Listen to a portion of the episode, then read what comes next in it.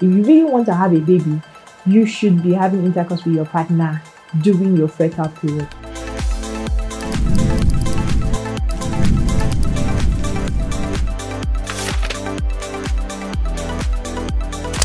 Hello, beautiful people. Welcome to another exciting episode of TTC Diaries with Dr. O. You already know.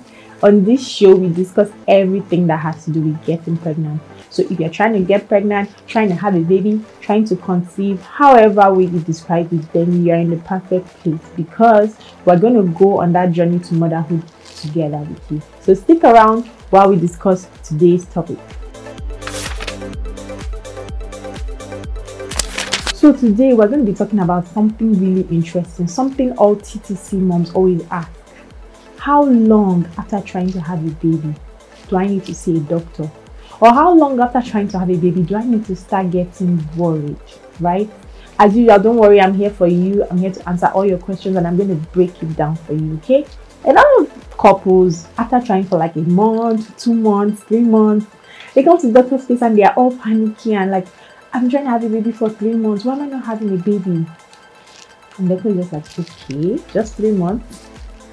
You know? And some people maybe haven't tried longer, like six months, nine months, and still nothing, right? Still no baby, still no pregnancy, and all that. That's okay.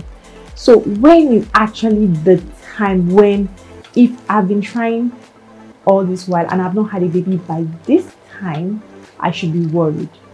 So take note that this has nothing to do with your age. I'm not talking about age here. So in order for me to answer this question, I'm going to need to take it back, rewind a bit and explain a few things to you before we now conclude together on when is the best time to see a doctor after you've been trying. So let's look at it this way.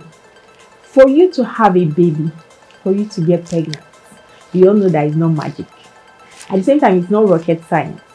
It's very simple, but you just need to be able to understand how it works. To an extent, you need to know your body very well to know the right time to try for a baby. Which is why I'm here. Don't worry, I'm going to tell you everything. I might not be able to finish everything in this video, but trust me, many other episodes, we're going to discuss it.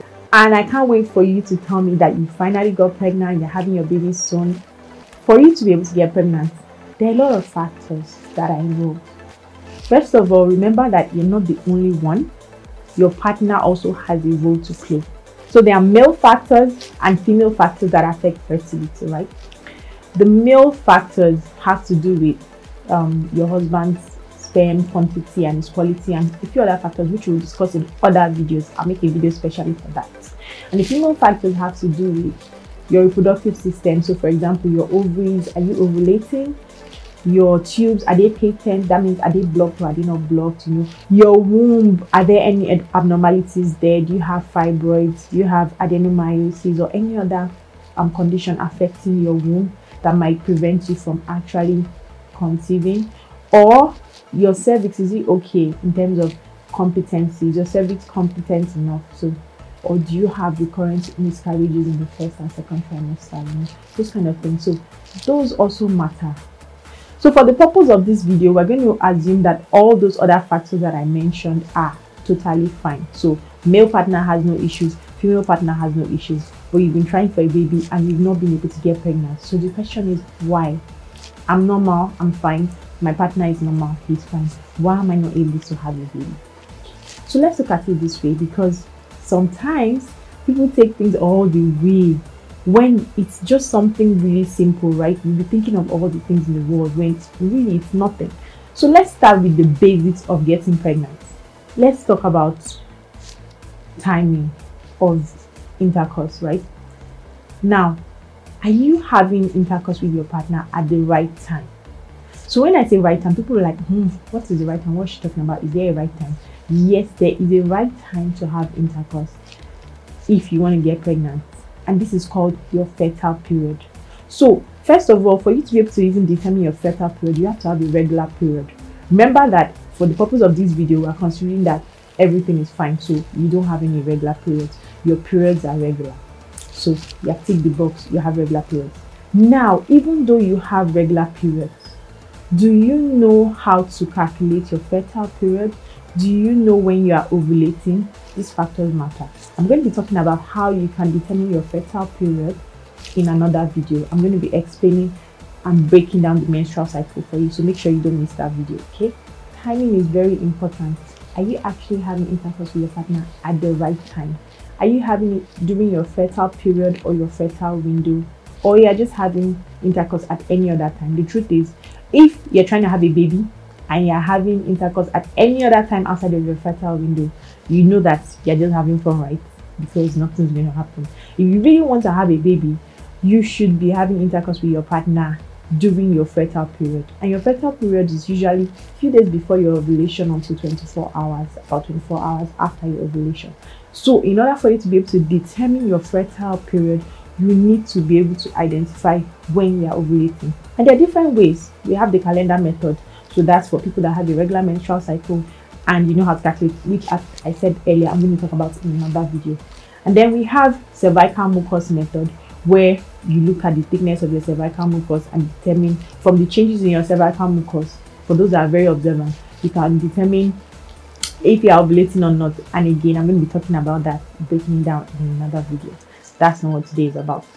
And then another way you can know you're ovulating is something that we call that ovulation predictor kit, right? You know, technology has really advanced, and now we have things that tools that can help you to actually find out when you are ovulating. So we have ovulation pre- predictor kits available in different pharmacies. Know, you can get at pharmacy near you. I'm going to be doing a video again about how to use an ovulation predictor kit, so you know how to use it and you know all that. And then we have the basal body temperature, where you know when you are ovulating, there are changes in your body temperature. So basically, just by checking your temperature regularly, you know that you're ovulating. That's that about timing. You need to have intercourse with your partner at the right time. So when I say time, I'm not saying, oh, it's 3 p.m. I need to go and have intercourse now. Nah, that's not what I'm talking about. I mean timing in terms of time frame in days. So like a couple of days before your ovulation till about 24 hours after. For you to maximize your chances of getting pregnant, not only do you have to have intercourse at the right time, but another factor that comes into play is are you having regular intercourse? So some people they'll say they've been trying for a long time, but you find out that they have intercourse this month. The next time they're gonna have intercourse again is in two months' time, and next time is in three months' time. Especially people that don't live together, right? Their spouses are probably working in another city or in another country and they don't get to see each other that often, right? And they say, Oh, we've been trying for a baby, and you find out that they're not even having regular intercourse. If you're not having regular intercourse, then you're going to decrease your chances of having a baby. So if you want to have a baby, you need to have more regular intercourse. Which brings me to my next point. If you're having regular intercourse, that's great. But you also need to have frequent intercourse. Remember, like I said, at the right time. So let's imagine that your ovulation is on the 28th day of the month. This is just hypothetical, it's an example, right? 28th day of this month, you're going to ovulate, right? And you want to, you're trying to have a baby. Because you know that you're going to be ovulating on 28th or around that time, so you need to be having frequent intercourse on the days leading to this 28th, right? So if 28th is the day that you are most likely to ovulate, we're talking about from four days ahead, so 24th, 25th, 26th, 27th, 28th, and 29th, right? it sounds like a lot of work, but then again, when you're trying for a baby, try not to focus on the fact that you're trying for a baby, right? When you're having intercourse with your partner, just relax and enjoy the moment, right? Don't focus too much because then you'll be stressed, and stress is not even good for you when you're trying to conceive. So just relax, enjoy the moment, but be intentional, right? So when I say intentional, regular, frequent intercourse at the right time. That's the perfect formula. Another way you could know your fertile window is using an app, right? If your period is regular, there are some menstrual cycle apps that actually help you to keep track of your period.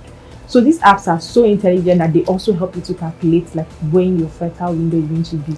So you already know when to expect your ovulation and then you are prepared and you're working towards that time. So now we've talked about timing, we've talked about frequency, we've talked about regularity. Now, one more thing you need to consider, and this probably has to do with your partner this actually falls under uh, problems with the male partner, but I just thought to mention it here. you know some men have a problem with premature ejaculation right and maybe for whatever reason if you and your husband are having intercourse he does not actually really sperm inside of you. So you need to make sure that when you guys have intercourse if you're doing properly or anything at the time that your husband is going to ejaculate he's ejaculating inside of you and has not ejaculated outside of you. Like the more sperm you have inside of you the more your chances of getting pregnant. So you want to make sure that your husband is actually um, releasing sperm inside of you and not outside of those kind of stuff. So that was just like a bonus point I felt to mention. So to answer the question, at what point after trying to have a baby should you see a doctor or should you be worried? This is my simple answer. If you have been having regular, frequent intercourse at the right time for one year, okay, so this means if you have been trying to have a baby for one year and you have been following all the rules, regular intercourse, frequent intercourse during your fertile window, then after a year you probably should see a doctor because that is what we define infertility as. When you try to conceive for a year and you're not successful, then there's probably a chance that there might be a problem somewhere, right? And this is the time when the doctor needs to investigate and find out, okay, what's the cause of this? Why are they not having babies? What could be the problem? And then we go ahead to investigate your partner, investigate you as well, and make sure everything is fine. But bear in mind that in a few people, in a small percentage of people, after all is said and done, nothing, absolutely nothing is wrong with them. So partner is fine, woman is fine, but for whatever reason, they don't conceive.